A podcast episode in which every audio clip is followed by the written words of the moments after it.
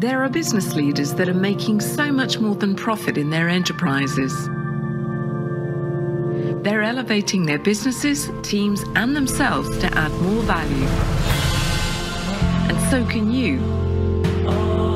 Welcome to the Chris Cooper Business Elevation Show with host Chris Cooper. If you were looking for ways to elevate success while contributing to a better world, you'll want to listen in for the next hour. Here's your host, Chris Cooper. Hello, this is Chris Cooper, and a huge welcome to the Business Elevation Show on Voice America. And it's great to be back with you again for yet another week. I've got another wonderful guest today, uh, Charlotte Valeur. We're going to talk about succeed with neurodiversity. Um, and or it could be neurodivergence. We're going to talk about the difference between the two uh, two shortly. Um, but before I do that, I want to say um, I want to say thank you to John Jennings for introducing me to Charlotte. Uh, and also, I do apologize for last week's show for anybody who, for people who listened in, was going to be with Paul Davis. And but I found myself with a, a medical emergency. I had an, an, an, abscess and it all went very nastily wrong. And I had to, um, I had to cancel the show at last minute. Now, that's the first time in 507 shows I've done that. So I do apologize for that. Um, but we will have Paul Davis back on the show again very soon. And I want to talk today about a subject that has become, for me, very important uh, and really personally. And uh, that is with having a son and a, and a, and a wife who are both um, uh, dyslexic and have ADHD. And um, we recently had um, Paul Graham, the um, Britvic managing director, on the show. He talked about his neurodivergence and how they're really embracing it. And not only that, it just seems to me be that I I see now in my own work I, I'm become much more aware of it, more observant, and I'm spending a lot more time with people. And it feels like um, the awareness of this has just grown exponentially of late, and probably, possibly impacted as well by the pandemic. This is a really important subject, and how do we succeed in this area? How do we help people um, to um, access their superpowers? And uh, Charlotte is somebody who has certainly accessed hers uh, as we'll, we'll, you'll find out very shortly. Um, but there is a, a, common belief that still exists that you should fit into a norm, and uh, and, and neurodivergence is an affliction. And Charlotte told me that 40% of the prison population in the United Kingdom have, have been identified as uh, neurodivergent. This is quite shocking. You know, how are we helping people when potentially they have great talents? Are we missing tremendous opportunities, and how do we help people um, to to succeed? Um, now, last um, back to give you some background on Charlotte. Um, Charlotte is a former investment banker and FTSE chair and non-executive director. She's had board level experience across lots of sectors and industries. And she ha- held a very um, highly prestigious role in the UK. She was chair of the Institute of Directors, uh, a recognized international authority and professor in corporate governance and, um, and leadership, and, she, and an author of Effective Directors Questions to Ask. Uh, she's a lifelong human rights um, advocate and is driven to play her part in creating an inclusive society. She advocates for equality and inclusion for all, working at the intersection of government, industry, and academia, uh, and the third sector. And she's also founded an organization um, called the um, Globe, the Institute, uh, Global Institute of Neurodiversity, ION, uh, with incredibly 12,000 members. Uh, Charlotte um, has discovered that she's autistic and she succeeded in a male dominated business. Just check out her Wikipedia entry and uh, it will blow your mind. Um, so let's talk about um, embracing neurodivergence and neurodiversity, succeeding with it, and helping people to access their unique talents and, and for us to take advantage of them because in a in a in a world that needs um, needs some people to step up and move to another level, um, having divergence um, amongst our, our, communities and our boards and our businesses is only going to lead to better thinking. So, a big welcome today to Charlotte Valeur. Thank you so much, Chris. Uh, it's always a bit embarrassing listening to people talk talk about you, but uh, thank you very much. It's a very kind introduction. Uh, yeah. Thank you for having me here. I look forward to our conversation. You're very welcome. I've been really excited about talking to you uh, after our, after our conversation a week ago, which I really really enjoyed. And, and tell us a little bit about you and what was life was like uh, growing up for you. I'm getting a sense from listening to you that maybe maybe English wasn't your first uh, language. So tell us a bit about your background. Uh, right. So uh, I'm Danish of uh, of origin. Um, and grew up in Denmark till my mid twenties when I was uh, transferred by the bank I worked for to the UK. And I've been in the UK since '91, but I never have lost my accent. Um, and apparently now I speak Danish with an accent as well. So that's interesting. So I I seem to be a foreigner everywhere. when people ask me where I come from in Denmark now, because I apparently have this accent, I just say I come from the 80s because my language hasn't developed since then in Denmark. So, so um, I I was uh, late diagnosed autistic. Um, I found out myself when I was 15, nine years ago. And uh, it took me two years of thinking about that before I did a, a full professional uh, diagnostics.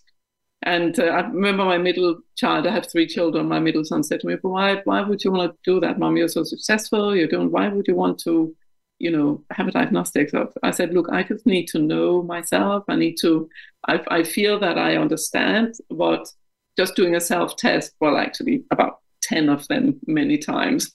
Because I was sure that it was wrong, right? Came out with you score above the clinical threshold, you should get diagnosed. That was something to think about uh, because these, you know, automated messages are not very, you know, emotionally nurturing. So mm.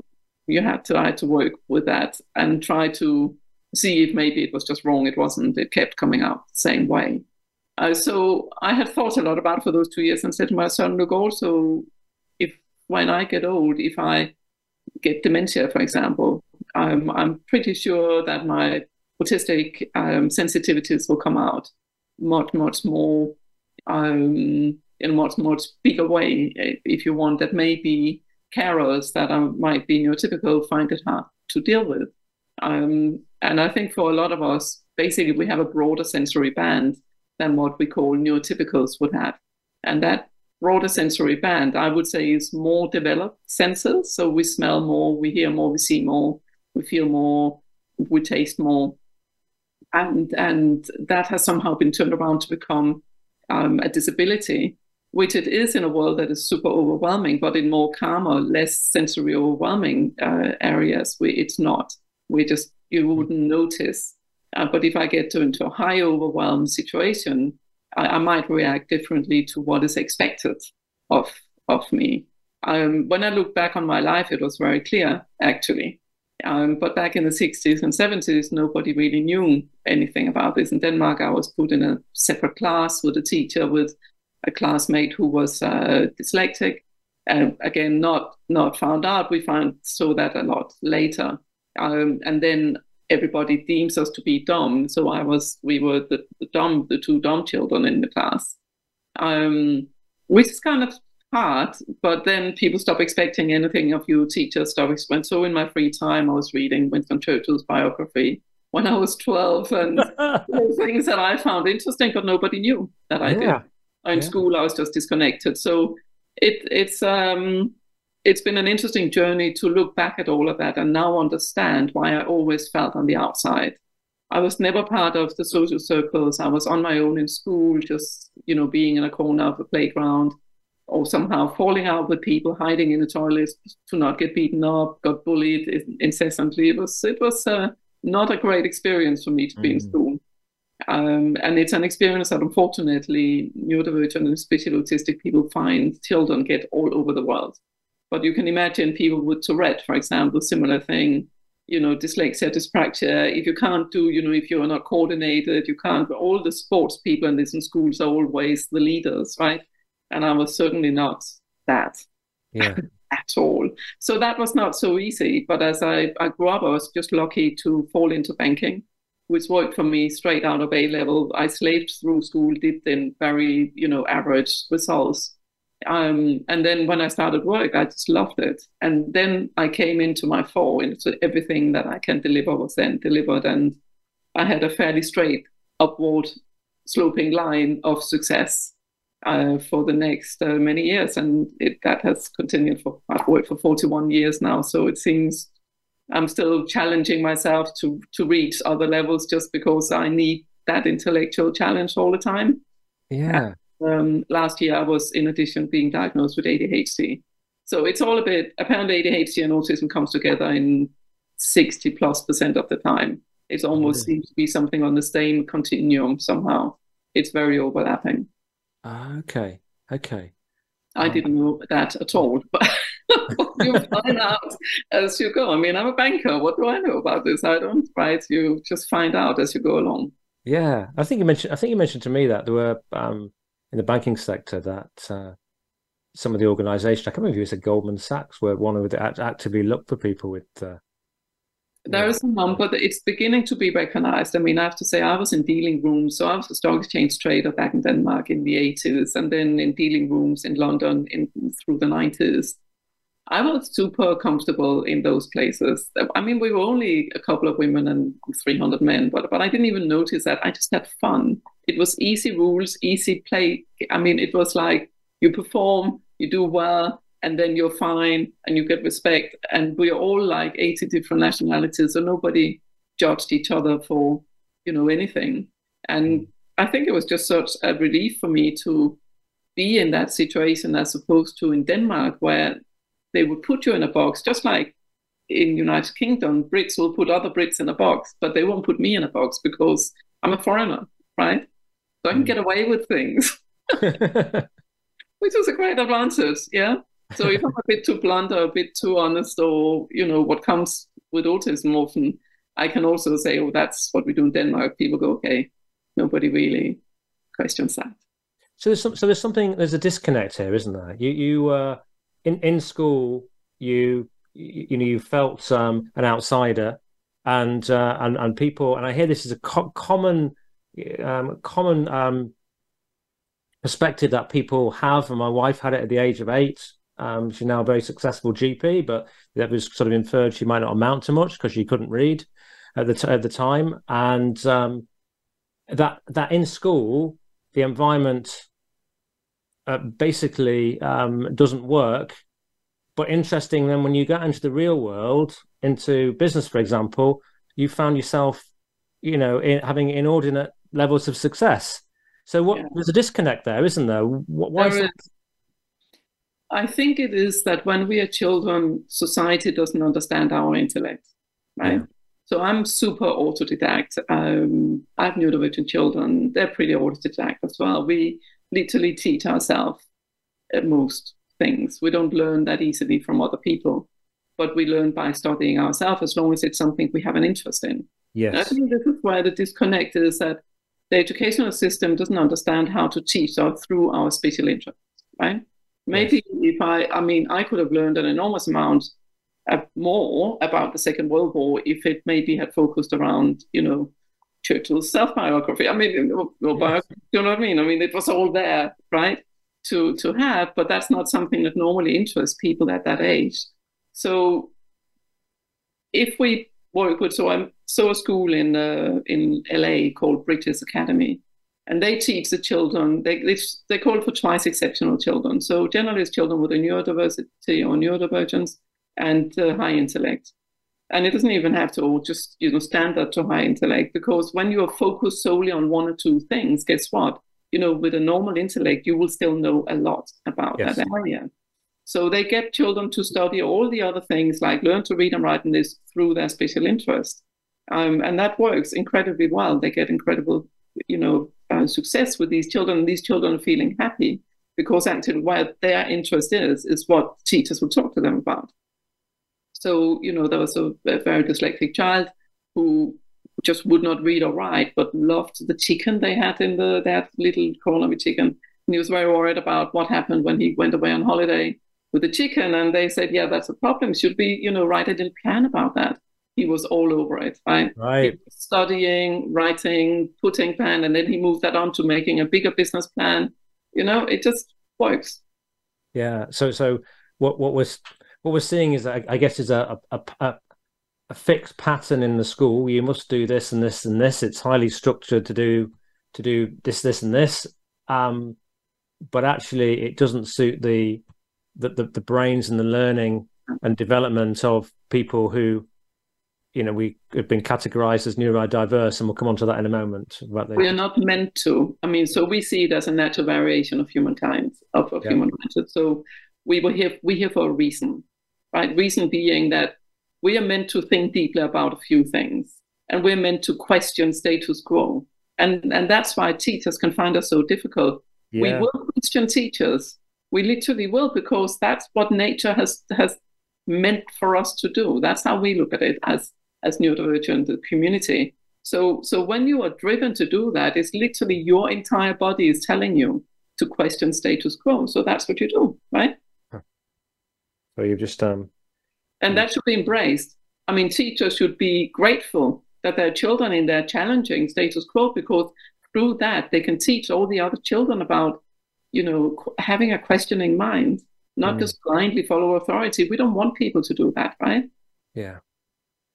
Yes, it's very very interesting. My um, I, I got a little report from my son's school. He's doing his A levels at the moment, and they said um, we, the teachers and and, and they, the teachers are really struggling, kind of struggling with him. But uh, they said he was very interested, uh, for some reason, in uh, Karl Marx, and very interested in the failings of the education system. Yeah, I don't know why, but well, uh, that's what he's been put here to do yeah. to question why things are not doing well enough, how they could be different. Someone had to first say, we think the earth is round instead of flat, right? Yeah. Someone had to be brave enough. I think they went to jail then for doing that, right? Maybe they got burned on the fire even. But do you know what I mean? We are here to do that. All rounders are great, but they're not changing the world, right? They're good at doing many things, and that's what we need but at a higher level. But when you want to go in and create languages, create music, create mathematics, it's not an all rounder you're looking for. Hmm. Absolutely.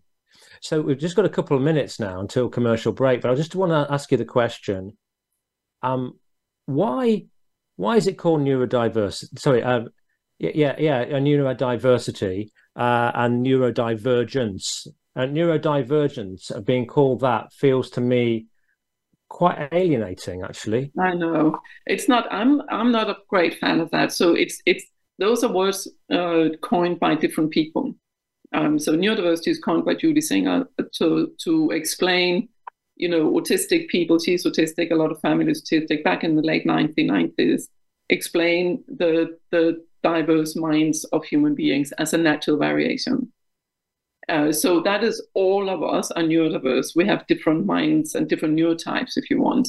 And then someone coined, well, so the divergence in that is if you diverge from the norm. And that's what I don't quite like. I just yeah. see neurotypes as neurotypicals, you know, autistic, ADHD, whatever, moving towards a North Star of all of those titles are not necessary. We understand that we're all different and fall back into the neurodiversity paradigm that is we are all naturally different and we should all embrace that. Yeah. Yeah. It's a good, it's, it's wonderful, isn't it? That the world is different. It is. It's, it's fantastic. I mean, I get very worried if I'm in a group where people agree with me on everything. Mm. So, and it's also quite dull, right? Yeah. Absolutely. Well, yeah, when you get a, you guess you say well, you, you, some of the board positions you have and have experienced uh, to be in a situation where uh, everybody follows one leader. It's a danger. Yeah, it's, it's a, danger, isn't it? And in the boardroom, even when Ellen. I change the board, I do not want people to agree with me. I need people to have their own mindset, right? Yeah. Yeah, and be prepared to be challenged by others in the room. Totally, yeah, and and see that as a good thing, yeah. and see it as a bad thing if we have groupthink, right? Yeah. That's why diversity means so much to me. It, you have a greater chance of making the right decisions. Yes, because that's that's um you know interesting with you as well with you having you have another kind of organization that uh, focuses on that around the, the, diversity around the boardroom and then yeah. you've also now created another one which is about um uh, neurodiversity and helping people with it to succeed really um, I need to stop doing these organizations. Yeah, yeah. so uh, yeah, there's a real real theme for you in your your life. There is. Uh, Real... I just want everyone to have equal access to things, to have equal opportunity to prosper in life, because I cannot tolerate that if you have a different color of skin, somehow some people think that you're less of a human being. What what's that? That's just like not logical and low level, right? Yeah. Yes, I'm. I'm so uh, so loving this conversation. Um, it's great. And we're going to go to commercial break now, and uh, and we'll back in a couple of minutes, and we'll we'll talk um, a little bit about your institute that you've you've created, and you know how how do we really how do schools help students to succeed? How do does the workplace help um, recognize, support, and nurture people who potentially could be brilliant um, in certain areas? So you yeah. identify their certain areas that they're interested in. Um, it's a great opportunity here. We'll back again in just a couple of minutes. Do join us after the break.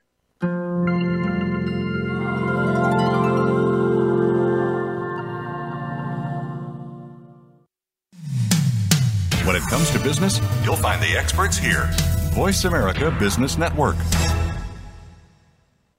Would you like to work personally with the host of this show to help realize your potential? Chris Cooper supports business leaders and high potential individuals to achieve greater success in their businesses and careers. Support includes the opportunity to join a high return group mentoring and mastermind program called the Achiever Program. One to one mentoring and coaching, facilitated leader development workshops and speeches. Email info at bemoreachievemore.com to arrange a free, no obligation consultation to see how Chris and his team can help you.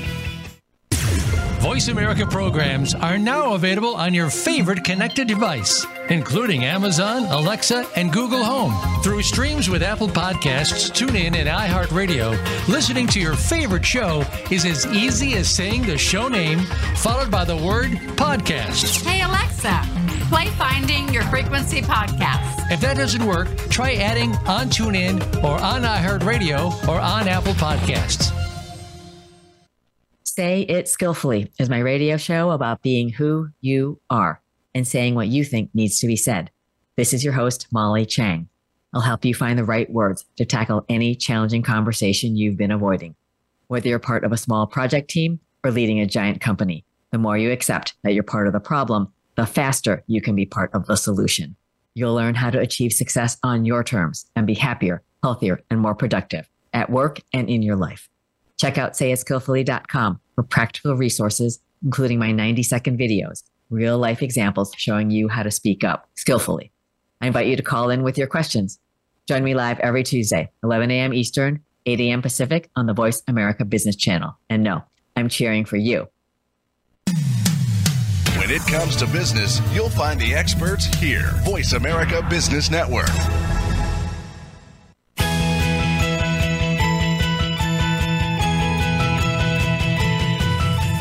Tuned into the Business Elevation Show with your host, Chris Cooper. If you have a question or comment about our show, please direct your emails to chris at chriscooper.co.uk. That's chris at chriscooper.co.uk. Now back to Chris Cooper.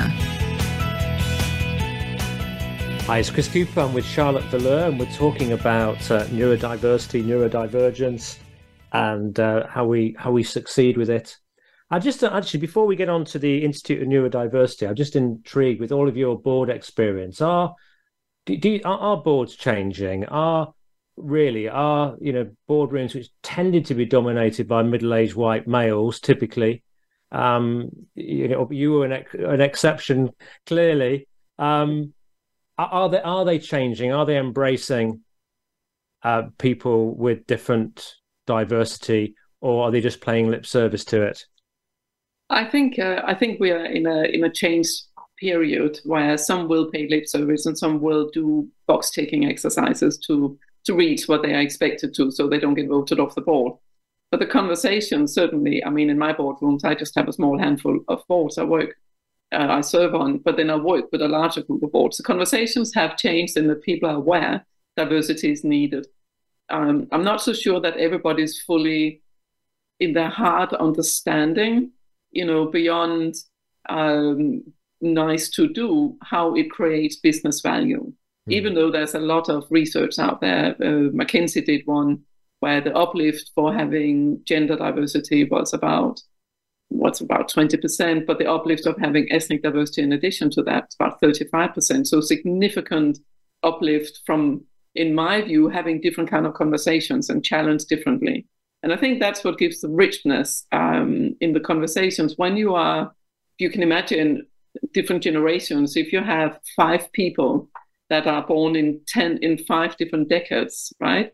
Born in the 60s, 70s, 80s, 90s, you know, and let's say 50s. You will have very different conversations simply from that diversity. If, you know, on top of that, you have a female perspective, the male perspective, men and women are different, right? We're meant to be different, and it's good that we're different.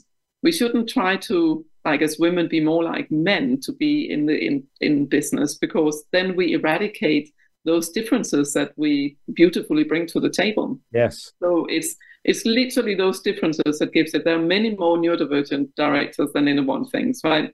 I I was very concerned about becoming public about being uh, autistic uh, because I wasn't sure how far discrimination against me would go and that my 35 years of having a successful career would suddenly be eradicated. Uh, I'm glad to say it doesn't seem to have happened. Of course, there might be some that goes, ooh, autistic, and all they can see is Rain Man, right? Yeah. They will go, no way, that we can't handle that. And, uh, and, and that's a shame, but there will be some people that will have such set biases uh, but there are people that literally it doesn't really matter to them. They just look at the person in front of them, which is what we want to get to. And some of us just have to be a bit courageous to step out and then do that, as well as as like minority groups of all kinds have to be courageous to push in to the leadership, you know, circles and the boards and be part of decision making processes to create that diverse way of thinking and mm. social mobility is mobility is a big. I mean, I'm a daughter of a butcher, so I mean, nothing was given to me in my life. I had to work my way through everything from yeah. nothing. I grew up in social housing, and and people sometimes meet me and see me, and they think, oh, you know, you must be from a privileged background, but actually, yeah, no, that that wasn't that. Yeah. Yeah, it's, I, mean, I was probably privileged being in Denmark. To be fair, Denmark is a good country to grow up in. Yes, yes, yeah i think that i'm, I'm just sort of uh, thinking the sensitive way to way to say this um but females on boards certainly 10 15 20 years ago i kind of had the perception and it'll be probably that time since i i was last on on one um do they have to do they have to be i mean did you have to be more masculine in your approach or you did you have the freedom to be feminine? I think in the beginning, uh, about 20 years ago, what happened was that the women that did come onto boards were more like the men uh, because that's what the men would choose. I mean, you have yes. to be chosen by the people already there. Now, 20 years later, it's more okay to be more feminine and still get offered positions. But 20 years ago, I think that wasn't quite, quite the case. When I started in my early 40s, I was told oh, you're too young to be on board. And I'm just like, well, I'm here, you know, so, you know, get lost. what could I say? So it's, it's, uh, it was a struggle at times. I was always the only woman the first sort of five, ten years. And um, it was good to see now that we are generally two, three or more women on, on the boards. And it has definitely changed in that kind of way. And the whole ethnic piece is coming in very strongly now. But obviously, if you go to Africa, you know, ethnic diversity is something else, right? And mm-hmm. so wherever you go in the in the world, and and I work with boards around the world, you look at things very differently. Um, and and definitely, I mean, when so I've just done some work in the Caribbean, and you have to be very mindful of of in any way seeming to be like uh, still reinforcing colonialism. That's a big thing. I hear that word coming up a lot. Yes. Yes. Hmm yes, I was thinking just to go thinking about other.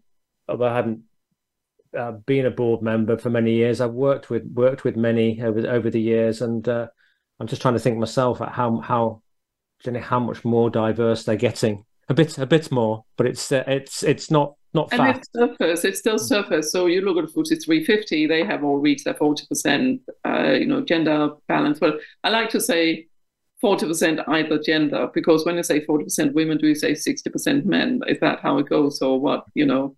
So either gender it's a balance. What we're looking for is a balance. And, and in everything i do what i look for is a balance with with the people around that organization. So if i work with an organization in in africa it will be what is the balance in your country and around you and with your with your you know supply network with your customers consumers whatever it might be and try to achieve the same balance because then you have a better chance of seeing what they see and, mm. and more access to you know, to dip into your own understanding of different things. And I think that's the real strength. No doubt that when you have a diverse group of people coming together, you have much deeper and richer conversations before you get to a decision. Yeah. I mean, I don't think anyone would dispute that.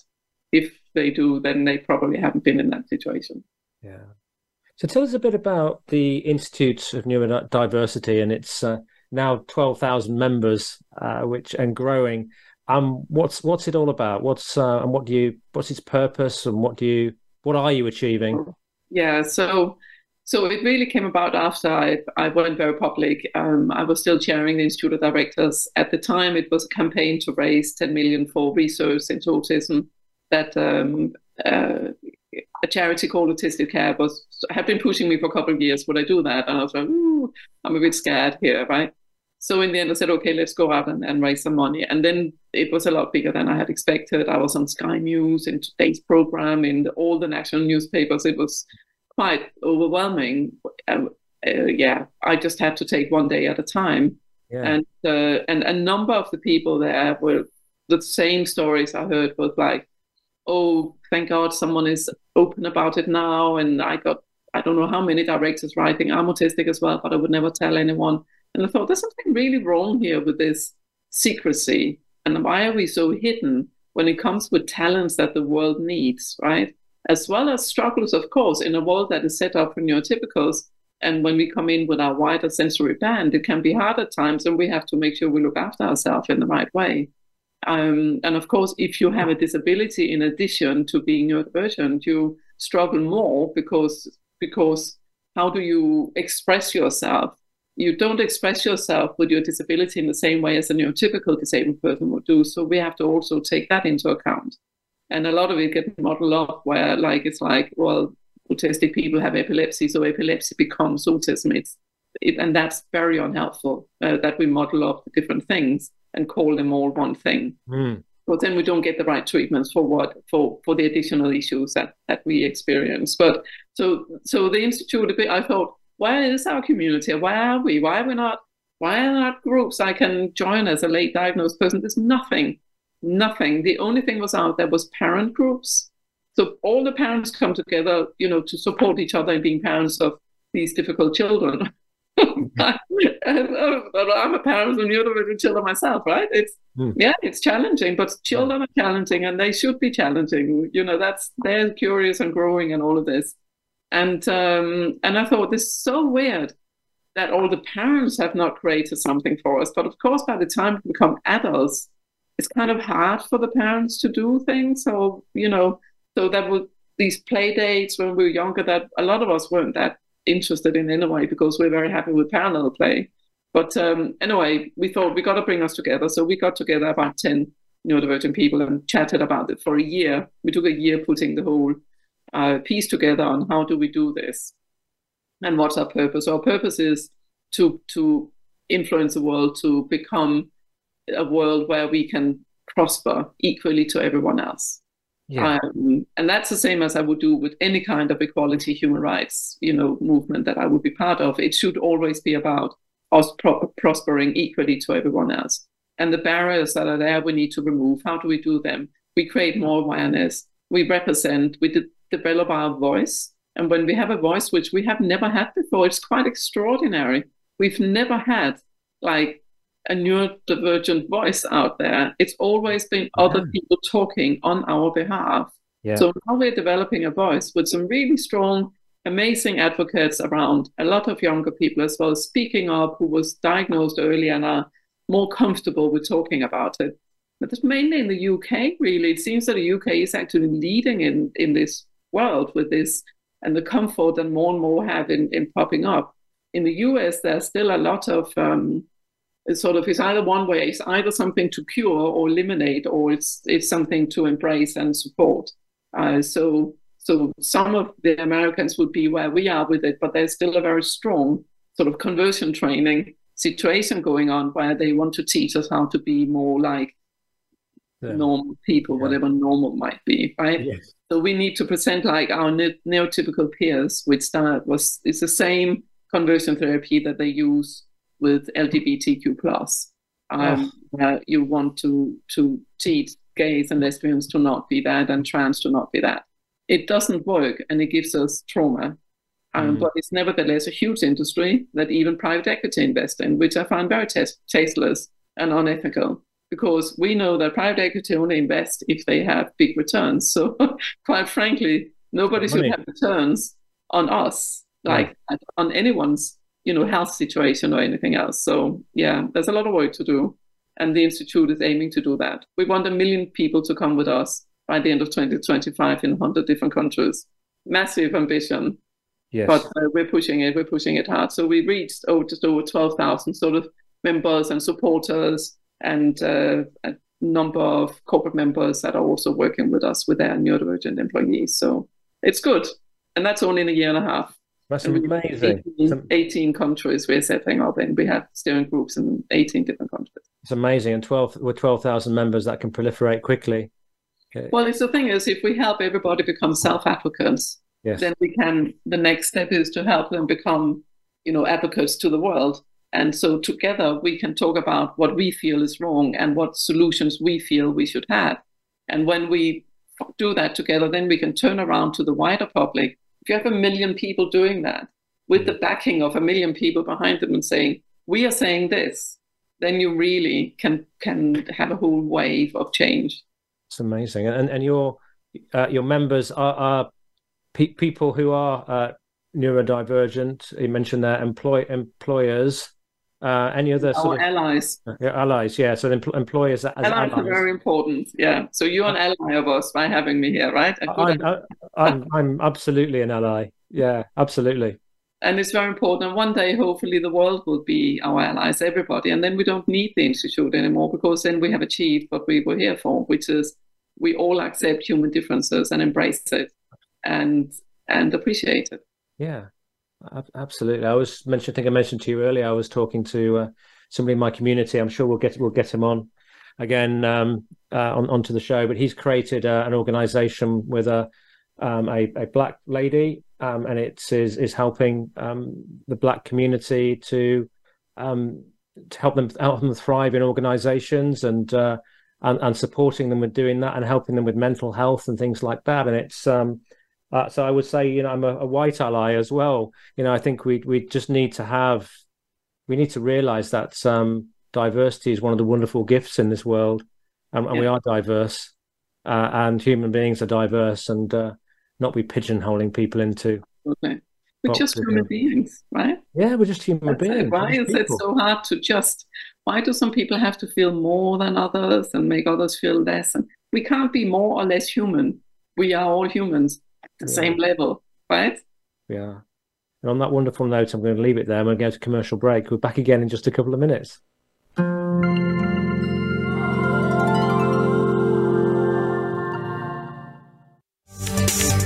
From the boardroom to you, Voice America Business Network.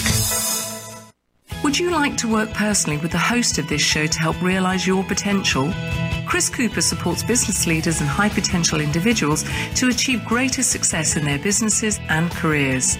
Support includes the opportunity to join a high return group mentoring and mastermind program called the Achiever Program. One to one mentoring and coaching, facilitated leader development workshops, and speeches. Email info at bemoreachievemore.com to arrange a free, no obligation consultation to see how Chris and his team can help you. The latest business information is made simple with the Voice America Business Network. The professionals in the business world bring you live talk radio shows featuring an array of business topics, strategies for building wealth, sales and marketing, stock trading, investing, and business technology. Voice America Business hosts are professionals in their fields and bring to the airwaves weekly business discussions that offer up to date information, advice, and education. The Voice America Business Network the bottom line in business talk. Have you become a member yet? Sign up now to become a member of Voice America. It's always free and easy.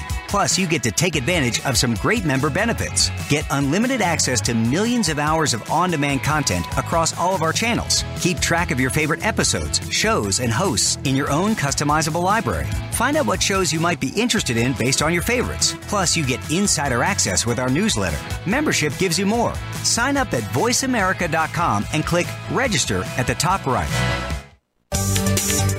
From the boardroom to you, Voice America Business Network.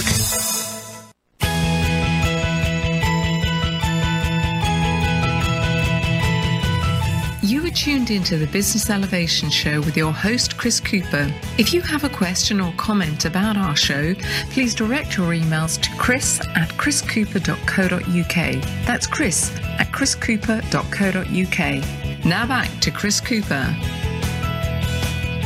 Hi, this is Chris Cooper. I'm with Charlotte Valeur. We've been talking about uh, about neuro, neurodivergence and neurodiversity.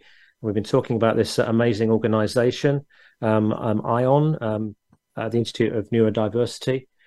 And Charlotte, maybe in this section we could um, talk about how how should um, schools and also organisations approach and treat and uh, approach and support um, I'm when I say treat, I didn't mean treat them. I mean um, behave with them um, to help them to people to thrive, and also what it. And then also we'll talk about maybe your your tips and thoughts for somebody who is ADHD or autistic or is is, is um, neurodi has neurodivergence, how they what they can maybe do to be um, proactive to have this kind of success in life that you you've um, uh, managed to attain. So let's talk about you you you maybe a school or a, an educational establishment. Uh, you have pupils um, who um, are have neurodivergence, or you suspect it, or you're an organisation. What are some of the, the, the points that you would recommend that people need to hold closely in their minds to ensure yeah. people flourish and are not sapped by the way you communicate with them and behave and treat them?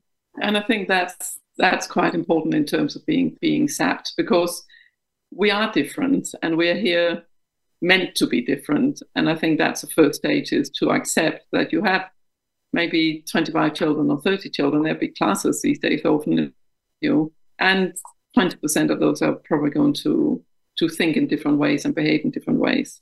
And it's not laziness or naughtiness. So the children generally want to behave, right? And I know many people who are teachers. My mom was a teacher as well. And I know it's not that easy in school often, but especially if if children disengage. If they disengage with the teaching, it's super hard to get them to, you know, to sit still or not make noises or whatever. If you have ADHD, so as a girl um, with my ADHD, I presented as completely distant and disinterested. So I wasn't picked up by the teachers because I wasn't bothering them, right? I was yes. just sitting very, very quiet in the corner. I was in my own world. I didn't listen. I didn't do anything. I was just a body in the room in my own world. I had a very rich inner world, where an, an ADHD boy would would really struggle sitting still, would be bouncing around, would need to go to the toilet three times and do a couple of karate kicks, kicks on the way out of the classroom, yeah. you know.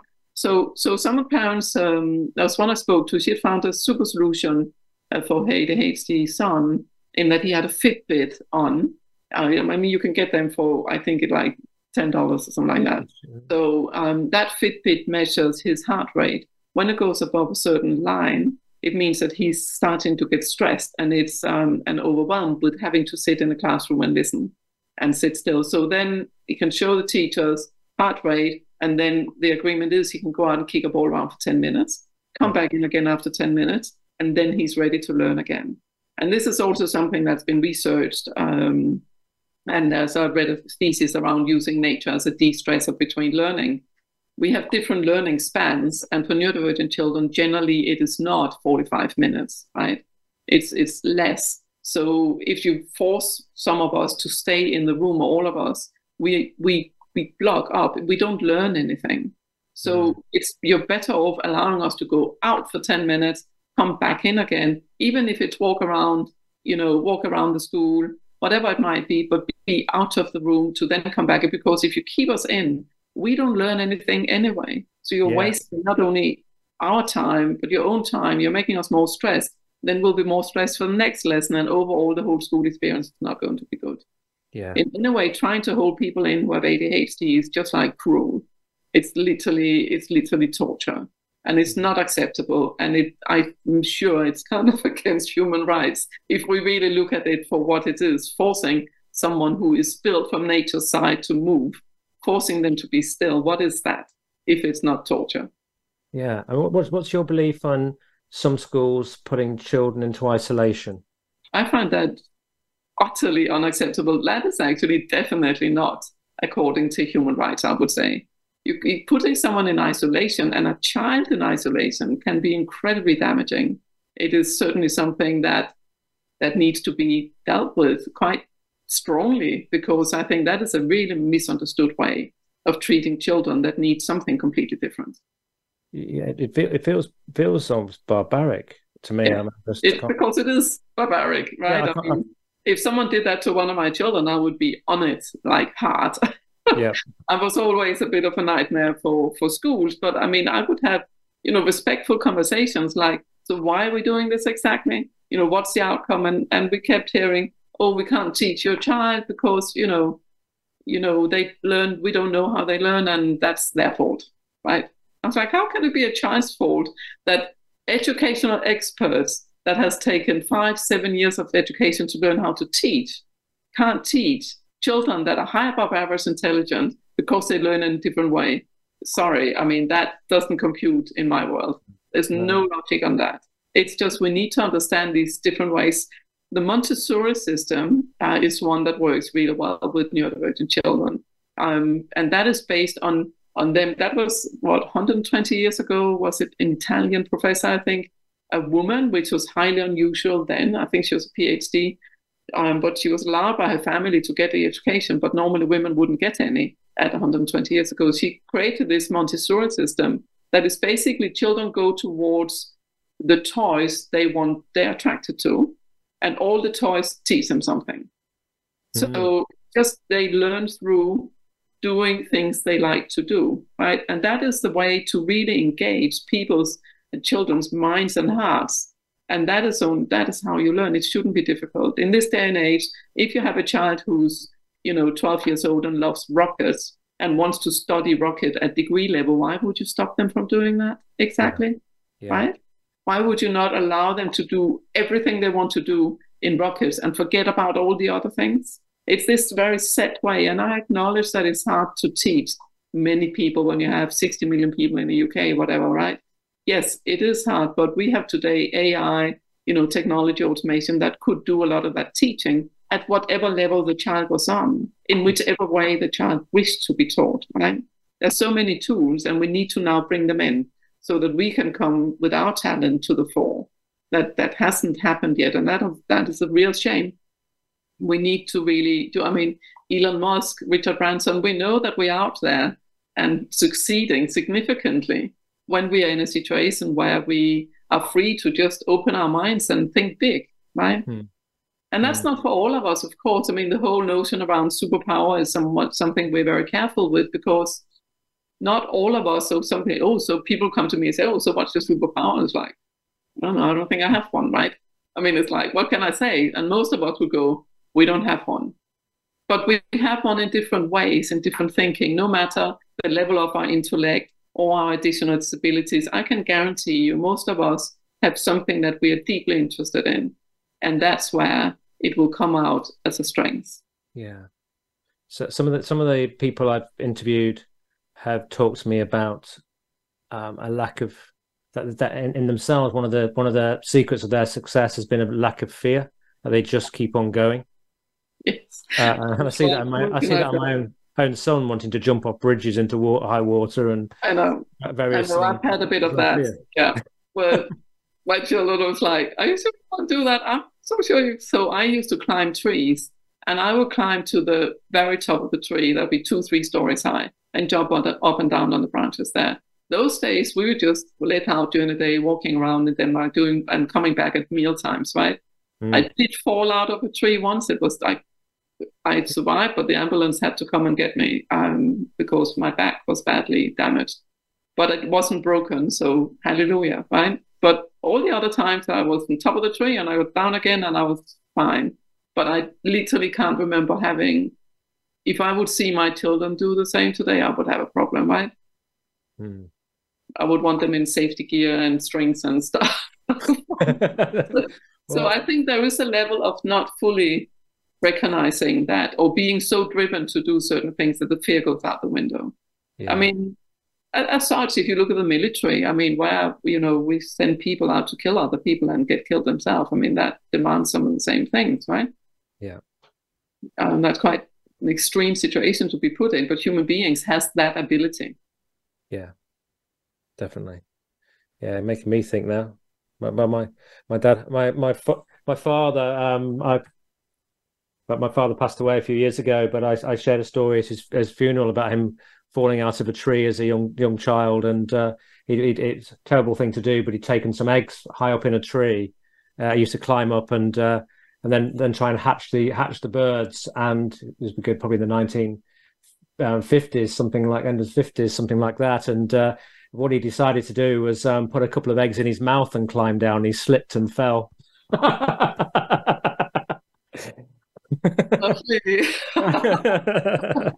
I unfortunately fell on glass once when I was a child because I lived in trees as well. Uh, That's so nice. Trees are so nice, right? Ah, Sitting there, you have all the leaves around you. There's generally no other people in that tree. Just nice and calm. I love yeah. it. Loved yeah. trees.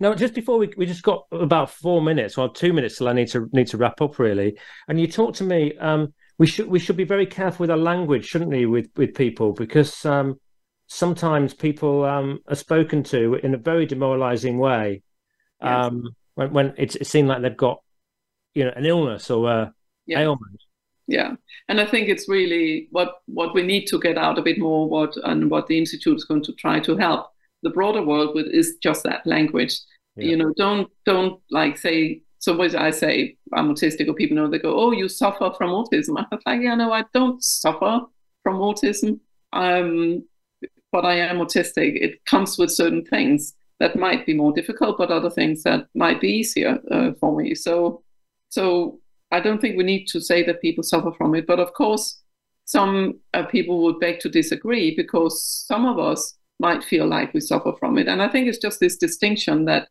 that we are like a vertical slice of society at all different levels of everything. We we have we don't fit into a neat box. We are not Rain yeah. Man or or Sheldon, right? We are all very, very different and from very different walks of life. So I think that's that's another one. Or when people disclose and people go, "Oh, but you don't look autistic," and it's, it's just unhelpful, right? Yeah. Or when people insist that actually I'm not autistic at all or ADHD, I'm just like, could we just not talk about this because you know the professional tells me something else. But generally, I think trying to just treat us as as within the norm. We want a worldview where normal is this big with all of us in it, and within that, there's differences, as mm. opposed to this small worldview that we have today, where normal is a small circle and around it is all kind of abnormals, right? Yeah. Where we want that circle to be really big and we're all in that. So if you talk to us in the same way and about us in the same way as you would any other person, so we don't talk about neurotypicals and say, oh, here's someone who's profoundly neurotypical, or here's someone who's mildly neurotypical. What? I mean, we don't do that. So why do we do that on on autistic people, for example, or other neurodivergent people? So if you have Tourette's, you've got tics. I've got tics, or you haven't got tics. So of course, sometimes it can be worse or, or, or less, but that's very dependent on the environment around you and stress, right? And same for autism, we it's harder for us when we get stressed because things shut down that mm. happens to people as well. It's just that you know typicals get the same thing. They shut down when everything gets too overwhelmed. Just takes them longer to get overwhelmed. Yeah. If that makes sense. Absolutely. So language, be careful. You know, not don't have to feel sorry for us. So we because that's not we're not looking for that.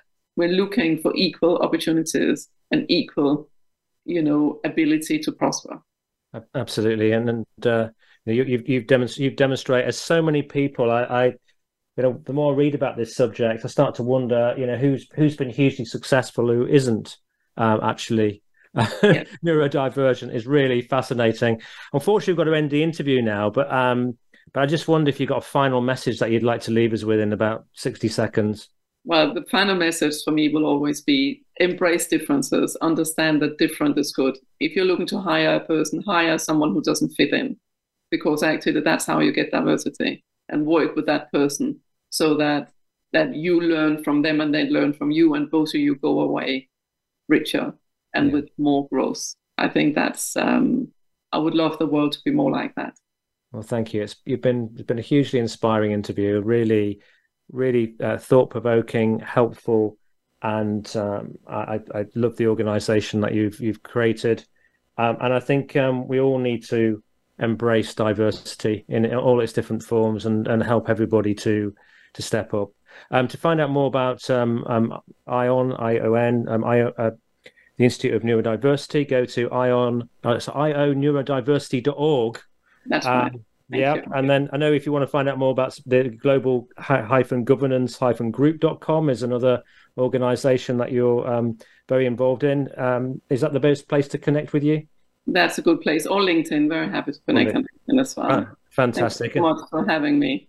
You're very welcome. It's been wonderful. And on next week's show, we have David Allison. David has written an amazing book called The Death of Demographics. He's done, him and his organization done 750,000 surveys to uh, come completely to the conclusion that we we we misjudge by using demographics for marketing for for leadership and what we should be using is values um, because it's values um, which emotionally connect us to people. And therefore it doesn't matter what age you are you might have um, you might you might love i love cycling but so you might love cycling when you're 20 it doesn't mean that um, uh, you only love cycling when you're 20 to 25 or something. Uh, values are more important. It's really important groundbreaking work uh, it's going to be a fascinating interview next week it may just change how you view people and the world. So do join us next week. Charlotte Valeur, it's been an absolute pleasure. Any questions, comments, chris at chriscooper.co.uk. You know, we're here to help you to elevate your thinking, develop your businesses, uh, and contribute to a better world. Join us again next week. Thank you.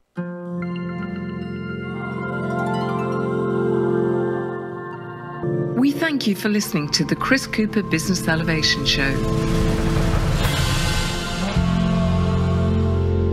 Please join your host, Chris Cooper, again next Friday at 8 a.m. US Pacific Time on the Voice America Business Channel. Be more. Achieve more.